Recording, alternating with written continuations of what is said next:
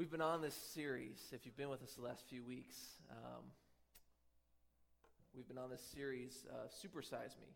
Um, and, and, essentially, what it's come down to is um, we've been talking about spiritual disciplines or spiritual practices. Um, we've been talking about these things that, that we can do that allow us to draw closer to God, that allow God to speak into our lives, that allow God to change the way we think about things, the way we understand the world around us. And you probably noticed by now, this is the fourth and final week of the series, you probably noticed by now that there's a, a overlap in between some of these. Uh, where we talked about meditation, uh, meditation rolls right into the concept of prayer. Reading your scripture, reading the Bible, rolls right into the idea of, of prayer. Um, we can't just read it, we've got to, to live it out and, and have it in our lives. And so um, today, though, I wanted to talk a little bit more about prayer. Um, as if we haven't prayed enough already this morning, um, I want to talk about prayer. Um, what that is, what that looks like, what that means, um, what it does to our lives. Um, but before we get there, we've asked uh, Autumn uh, Tyler to come up and read the scripture for us this morning. If, if you come up, Autumn. And she's going to be reading out of uh, the Gospel of Luke, chapter 11, verse 1 through 4. One day, Jesus was praying in a certain place. When he finished, uh, one of his disciples said to him, Lord, teach us to pray, just as John taught his disciples. He said to them, When you pray, say, Father, hold be your name. Your kingdom come Give us each day our daily bread. Forgive us our sins, for we also forgive everyone who sins against us. And lead us not into temptation. Thank you. Will you give uh, Autumn a, a round of applause, please? Thank you for sharing that. That's the word of the Lord for us spoken through the mouths of, of one of our children here in this church. The word of the Lord as it transforms our lives, as we apply it to our circumstances, as we learn what it is, what it looks like, and what it means to be praying people. The disciples came to Jesus and said, Lord, teach us how to pray. So this morning, as I said, um, I want to talk about prayer. Um, before we get there, though, um, I, there's a video um, that I wanted to show us, and we're going to play that here in just a second. Some of you might have seen it before. Um, it's from a Christian comedian, so it is satire. Um, but he talks about some of the things that we do when it comes to prayer, particularly prayer at mealtime, the conversations we have. Um, and, uh, it's just a couple minutes, and I'd just love us to watch this video here just for a second.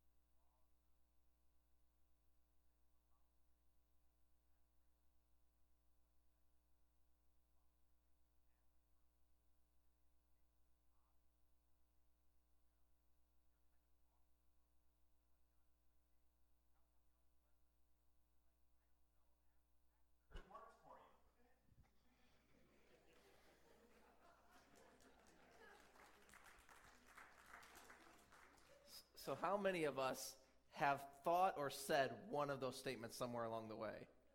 All right? We've all kind of been there, especially that one at the end, like, who's going to pray? Let's leave it to the pastor because he's the most spiritual one, right? Um, I know that because I get stuck praying a lot now. Now, ever since I've been a pastor, it's like I always have to pray for everything. Um, it's a goofy video. It's meant to be satire, and I heard you guys laughing at the funny stuff. Um, but there's a hint of reality to some of those conversations. Where we do, we, we complicate prayer. And, and we try to make it like, uh, I, I got to make sure that I, I you know, do the right thing here. So do I need to pray for this or, or should I pray for that? Or, or, or we try to create all of these rules and parameters. Or we look for opportunities to get around prayer. He talked about the sliders, and he said, you know, if, if you order a cheeseburger, you've got to pray for a cheeseburger. But you don't know there's a glitch in the system. Sliders, you, you don't have to pray for sliders. So just order some sliders. We look for those opportunities to get out of it sometimes. We say, oh, I, you know, I'm, I, I've got to try it my own a couple times first. You know, I haven't exhausted all my resources. I haven't, I haven't invested enough of my time and effort into this yet.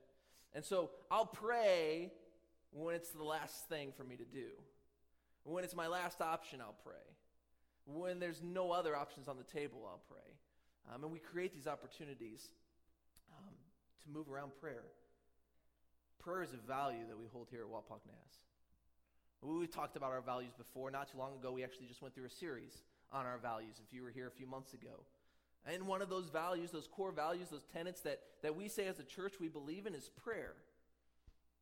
And, and it's not because we're Wapak Naz and that's what we want to do, but, but we believe that prayer is a kingdom value.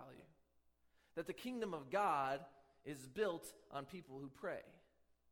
That the kingdom of God is sustained by prayer.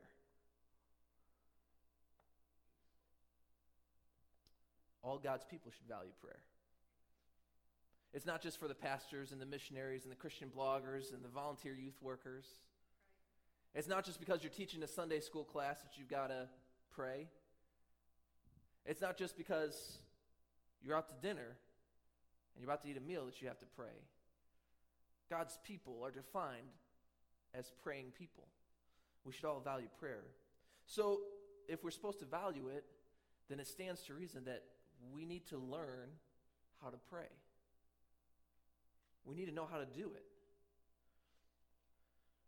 We need to move past the uncomfortableness, the awkwardness, the uneasiness we feel of praying. And I'm not talking about necessarily praying out loud, although I think that there's value to, to speaking aloud your petitions to the Lord. But the Lord is more interested in what's going on in your heart than he is about your words. Prayer isn't about the big words that you can construct in your brain on the fly as you're trying to pray over somebody. He's not looking for that. God's looking for your heart. And if all you can think of is simple, plain words, but your heart is in it, man, the Lord hears that prayer. There's more to prayer that we're going to get to. Uh, these are some of the scriptures that we're going to look at today. Um, and I wanted to say, too, um, as we talk about learning, one of the other things we've been trying to do with this series is, is be real practical. Um, I don't want to just give you head knowledge, um, I want to resource you a little bit.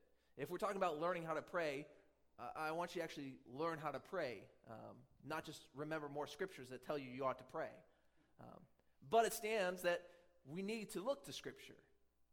If we want to understand what God is saying, we need to listen to His Word, um, what it is that God's trying to communicate. Uh, most of these will be up on the screen this morning, but if you have your Bibles and you want to turn to the, the first one there in Luke chapter 11, um, that one will not be on the screen. That was the one we read um, earlier this morning. Autumn read for us. Um, prayer is an audience with the King of the universe. I don't want to move past this, this point here too quickly. Um, I want to talk about us learning to pray and, and, and all these scriptures that talk about prayer. Um, and in fact, if you have a study Bible, you can look at the back of your Bible um, and do, there's like a word search in there, and you look for the word prayer, and it'll give you hundreds of verses that talk about prayer. But prayer is an audience with the king of the universe. And, and maybe that doesn't resonate with you like it does with me. The, the idea of Jesus as king um, has always been the moniker that has stood out to me. And we have a lot of names for God, right? We call him God the Father, um, God the Son, Jesus, Jesus Christ, just Christ, Messiah, Holy One, Uncreated One, Lord, Savior. And all these are true. Um, but for me, one of the ones that's always stood out is the idea of a king. The imagery that comes with a king. And, and, and sometimes it's difficult for us to get ourselves in that mindset because we don't live here in the United States in a kingdom, right? We live in a democracy. We nominate and vote those who are in political power over us senators, congressmen, mayors, governors, presidents. And all of those people who are elected and nominated owe us something. They work for us. They're in those positions because we either voted for them or we did not vote against them.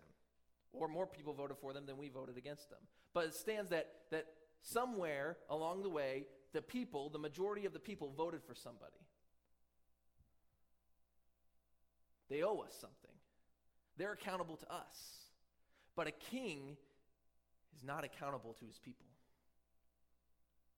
unless he's a righteous king. But a king doesn't owe his people anything. A king is a king because of who he is.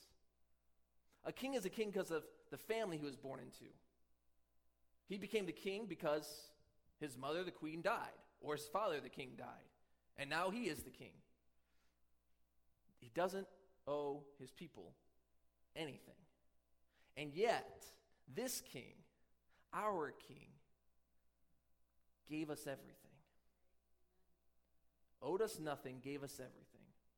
And still takes time to listen, to sit with, and to meet with us. The Lord is meeting with us today. I don't know if you felt him already. I've felt him. He is meeting with us today. And he's meeting with others across the world as well. That's the king we serve, who's never too busy to meet with his people. And he will meet with you in the darkest places. Notice how many times we sang about darkness in our songs this morning? And how Jesus makes the darkness flee? Just his name. Jesus meets with us there, never too busy to sit with us. I love the idea of king. And in, in prayer, because we get to talk to the king of the universe, because he's never too busy for us, in prayer we begin to think like God. As we continue to come to him, as we continue to, to spend time with God and pray to him and talk to him, we begin to think like him. We begin to love like him we begin to will for the things that He wills. Our hearts begin to break for the things that break God's heart. Because we're spending time with the King, and His influence pours over into us.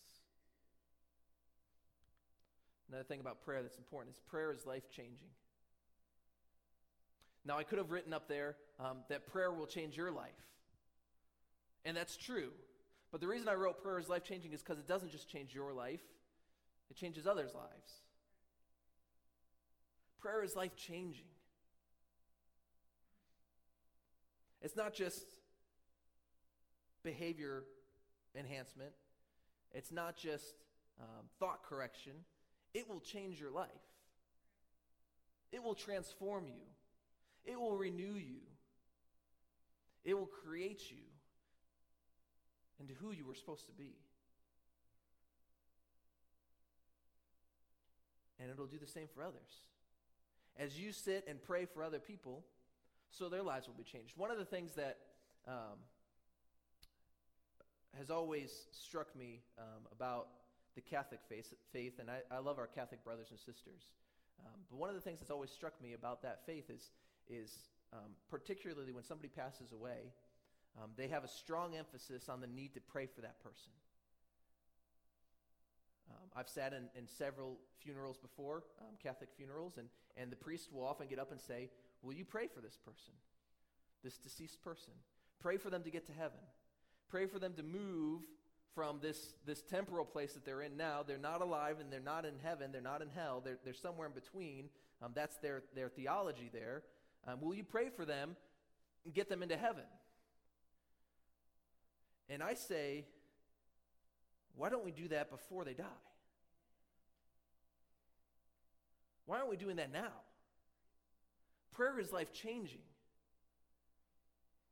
And the only reason we stop praying and we stop thinking that it's life changing is because we don't get to determine when God changes lives. God will change the life if we continue to pray. But He's going to do it on His time. We just need to be faithful on our end. The, uh, the people of the Old Testament understood, and the New Testament, the people of the Scriptures, understood that, that prayer had the potential to change lives. And so the first one, first verse I want us to look at is in the book of Exodus, and and I've preached on this passage before because it's one that sticks out to me. Um, and, and, just to set the scene a little bit, um, Moses has gotten the Ten Commandments, and he's he's gone um, to the children of Israel, and he found out that even though God took him out of captivity, even though God took them through the desert, parted the Red Seas for them, um, that the children of Israel began to doubt God um, began to question God's goodness. Um, and as a result, they began to worship other things.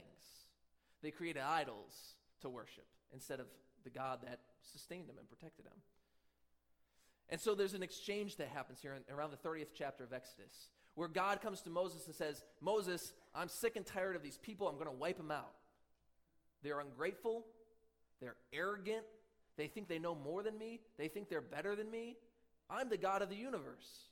I created them. I created everything they know, and I've protected them.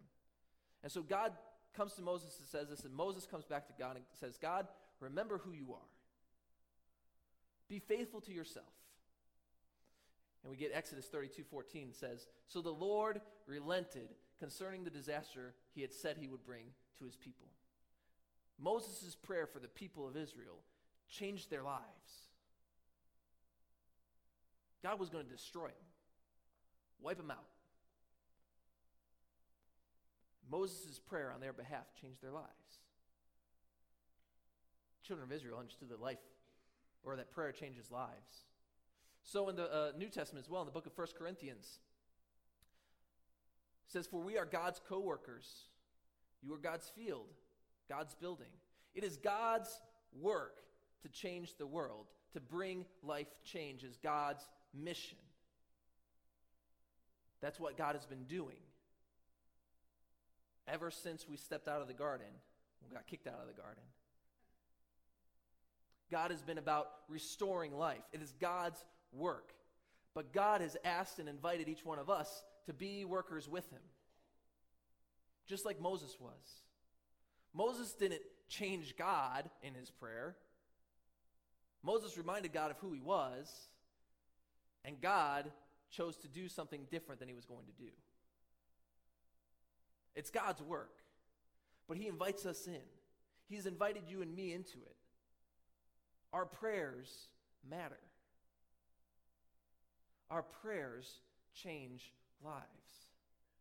They will change our own lives, they will change our spouse's lives, they will change our kids' lives, they will cha- change our brothers' lives, our sisters' lives, co workers' lives, enemies' lives, they will change lives. If we continue to be faithful and trust in God to answer our prayers, continue to seek Him in all we do. Jesus modeled this for us as well. Um, this brings us to our, our passage in Luke.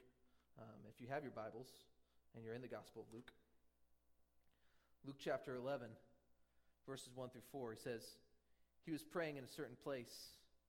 And when he finished, one of his disciples said to him, Lord, teach us to pray, just as John also taught his disciples. And he said to them, Whenever you pray, say, Father, who art in heaven, hallowed be your name. Your kingdom come, your will be done, on earth as it is in heaven. Give us each day our daily bread, and forgive us our sins as we also have forgiven those who have sinned against us. And lead us not into temptation, but deliver us from evil. And some manuscripts continue and say, For yours is the kingdom and the power and the glory forever. The disciples came to Jesus and they asked him an important question. They said, Lord, teach us to pray, because they knew what Moses knew that their prayers mattered, that their prayers could change lives. Jesus modeled it again for us right before his death. Jesus knew what was coming. He knew he was going to the cross. He knew he was going to take the sins of the world. He knew he was going to die. And he knew it was going to be painful. Luke chapter 22, verse 41 to 42 says Then he withdrew from them about a stone's throw, knelt down, and began to pray Father, if you are willing, take this cup away from me. Nevertheless, not my will, but yours be done. Prayer gives us the will of the Father. This is an interesting passage in Scripture, and I don't want to to dive down this rabbit hole too much because we want to talk about prayer here, but it's an interesting passage in Scripture because this is one of the most evident times where Jesus' humanity is showing. Jesus being fully God and fully man, all at the same time, knew who he was called to be, knew he was supposed to die for the sins of the world, knew he was going to raise again, and yet his manness, his humanness, didn't exactly look forward to this. And he comes to God and says, If you're willing, take this cup, this, this penalty that I'm about to do, take it away from me. Nevertheless, it's not my will, it's God's will. Prayer will give us the will of the Father. And so we know the story that Jesus continued with his mission. Jesus went to the cross, died a painful death, laid in the ground, cold and dead, for three days until he rose back to life. And because of that, because of that situation happening, because of Jesus' faithfulness to prayer and listening to the will of the Father, that's the reason we have this open communication with God. That's the reason we have this power of prayer. That's the reason we have this, this communion with God that can go constantly, all the time, never has to stop. Prayer is not just about those blips on our schedule, two minutes before mealtime, right before bedtime, right before you read scripture, whatever. It's not about those. Prayer is about your life, your heart, from the day to day, day in and day out. What are you reflecting on? What are you pondering? What is your heart's meditation, as we talked about last week? Prayer is about that. Where does your heart go? Prayer is also a practice. And we must, must, must learn it. We must learn to pray. It's not an option. And the best way to learn to pray is to ask God, teach me how to pray. That's what the disciples did. And then, too, to, to ask God to do his will. God, this is what I want. This is, this is what I'd like to see happen. But Lord, do what you need to do. Fulfill your will. Never learn anything by not practicing it. You never learn anything by not practicing it. So if we're to learn how to pray, guess what we got to do? We got to pray. And as you pray, it gets better. And I don't just mean your eloquence or your comfortableness with prayer, but the prayer moment, the intimacy of the moment gets sweeter and sweeter. As you get more of God in your prayer life, oh, life just gets better. Life changes subtly as you just pray more, as you talk to God, as you seek Him in all your things.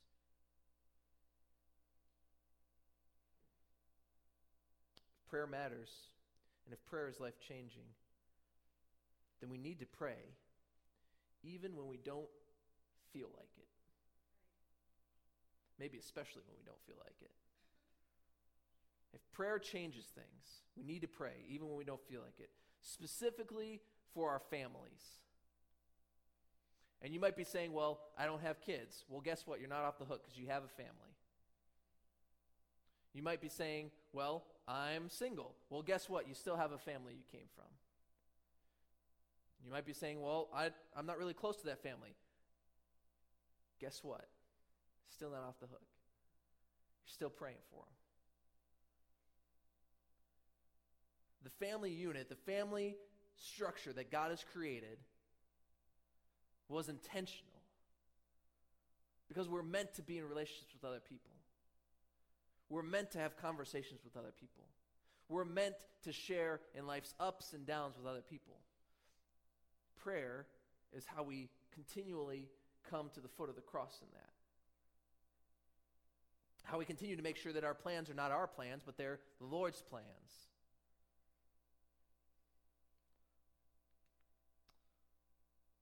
Thought I had it in there. Got one more passage for us to look at. That's in 1 Thessalonians. Paul was writing um, to the church in Thessalonica, um, and we've spent other time um, reading about uh, Paul's letters to churches, the way he encouraged them, um, sometimes corrected them. Um, but there's something powerful about these simple words that he says here in uh, 1 Thessalonians chapter 5, verses 16 through 18. He's talking to the people, he says, Rejoice always, pray constantly, give thanks in everything, for this is God's will for you in Christ Jesus.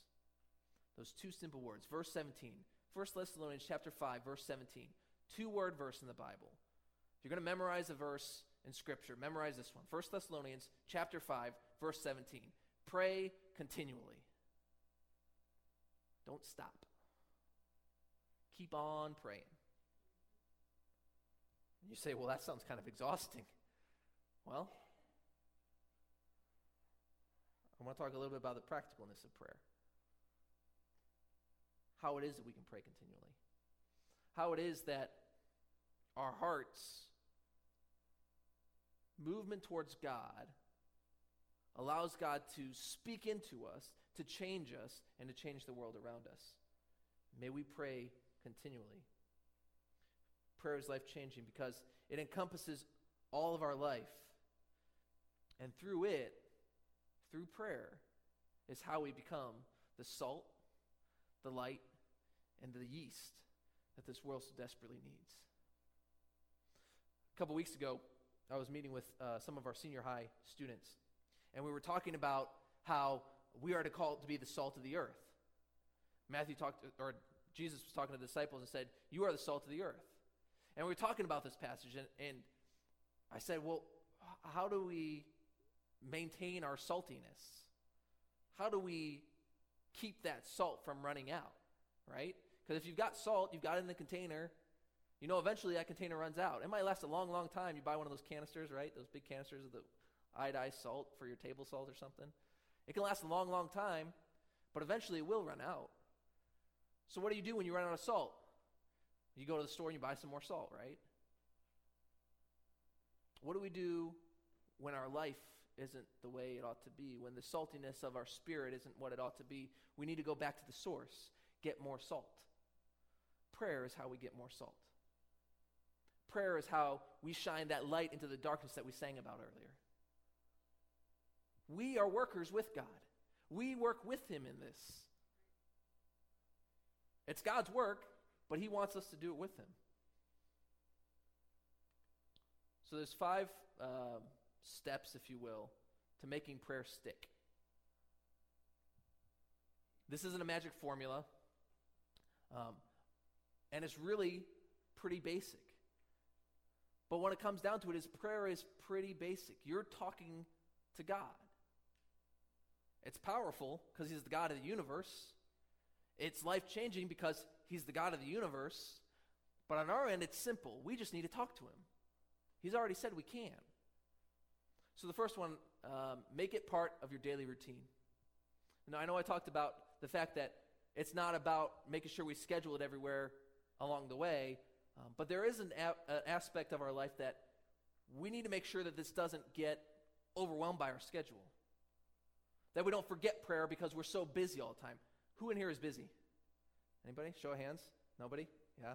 Yeah. That's what I thought. And all you who didn't raise your hands are liars. Make it part of your daily routine. Put it on the schedule. Schedule a time in your life where I am going to pray. And I'm not just going to say, Lord, bless this food. That's important. That's great. But I mean, I'm really going to pray. I'm going to take a moment and I'm going to pray for my kids. I'm going to take a moment and I'm going to pray with my kids. Two different things. Pray for, pray with. I'm going to pray for my spouse. I'm going to pray with my spouse. I'm going to pray for my job. I'm going to pray at my job.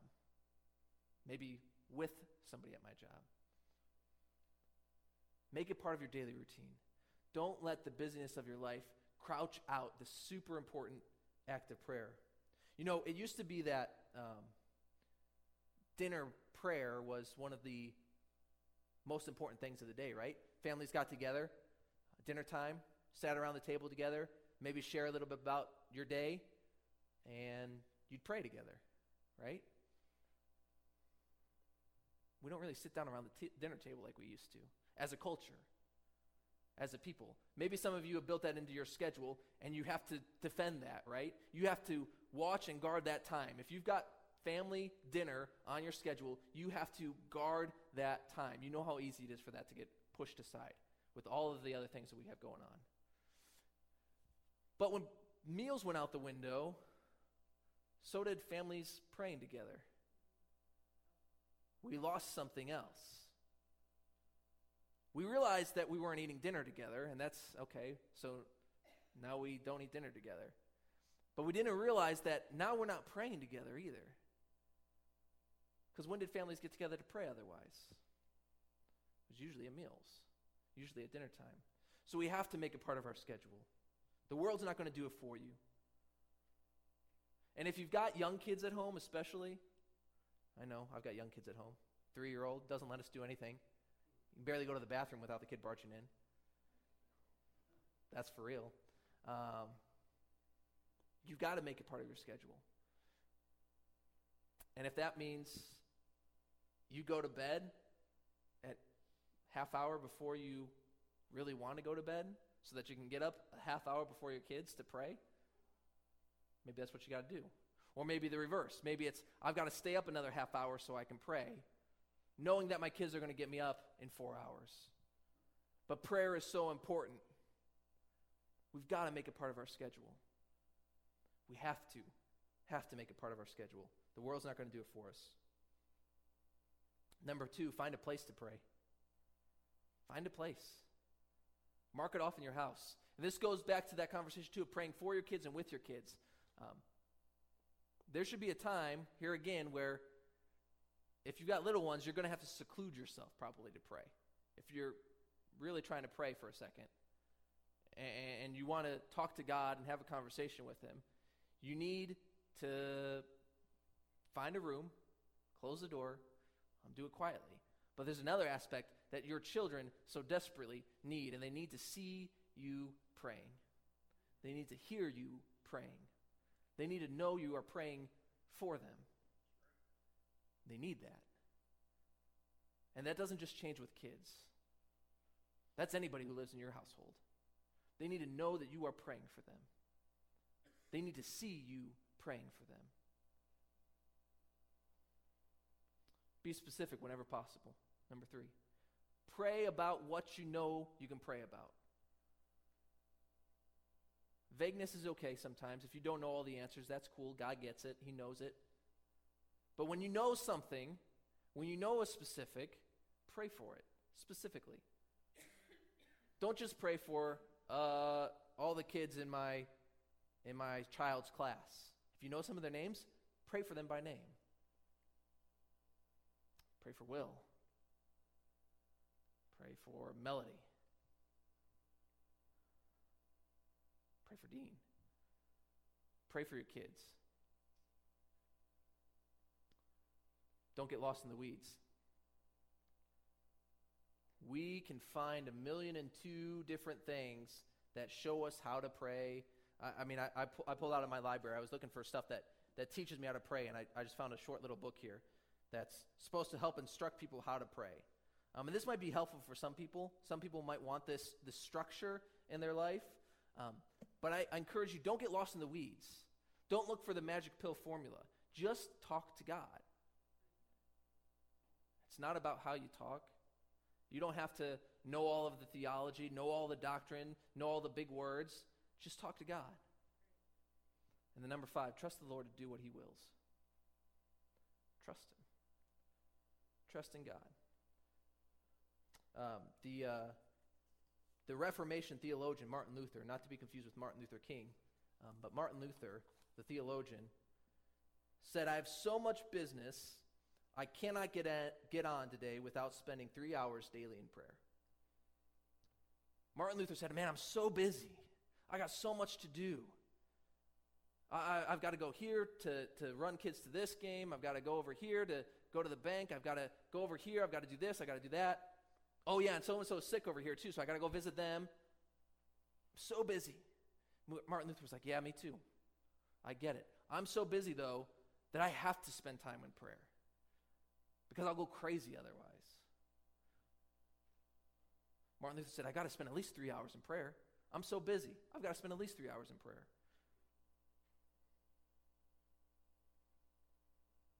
After you ask God, you ask Him to do His will. We usually close our prayers with a simple word, right? Amen. Do you know what amen uh, literally translates to? What it literally means? So be it. Another instance of do your will, God. So be it. Whether you say yea or nay, so be it. Prayer is life changing because it removes us from the equation. It removes us trying to fix everything. I'm a fixer. My wife will attest to that. I try to fix everything. I try to fix stuff that's broken around the house, and I usually make it more broke. Um, I try to fix things when she's upset, um, and usually just makes her more upset. Um, I try to fix things. And usually that's the outcome when we try to fix stuff. We mess things up. Prayer allows us to say, God, I don't want to do it. I can't do it. So be it. Your will be done. Do what you want to do. Help me to see and know what it is you want to do.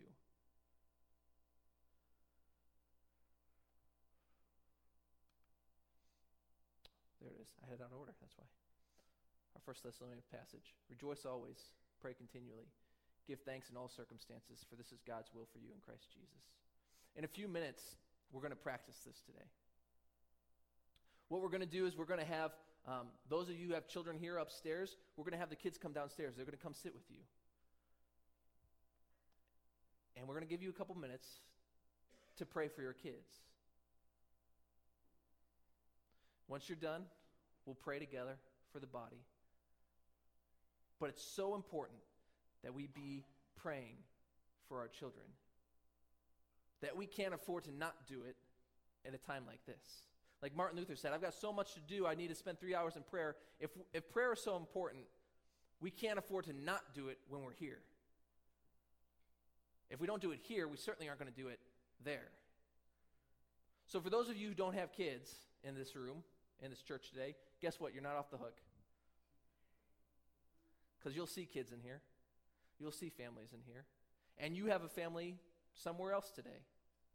Perhaps you have brothers or sisters. Perhaps you have a mom or dad, or an aunt or uncle. Pray for them. Be specific. Pray for them by name. Pray for them for whatever circumstance you know to pray about. Pray for their bodies, their physicalness. Pray for their spirit. Pray for their minds, that it may not be twisted by the world. We're going to pray for our kids. We're going to pray for each other in here. Yeah.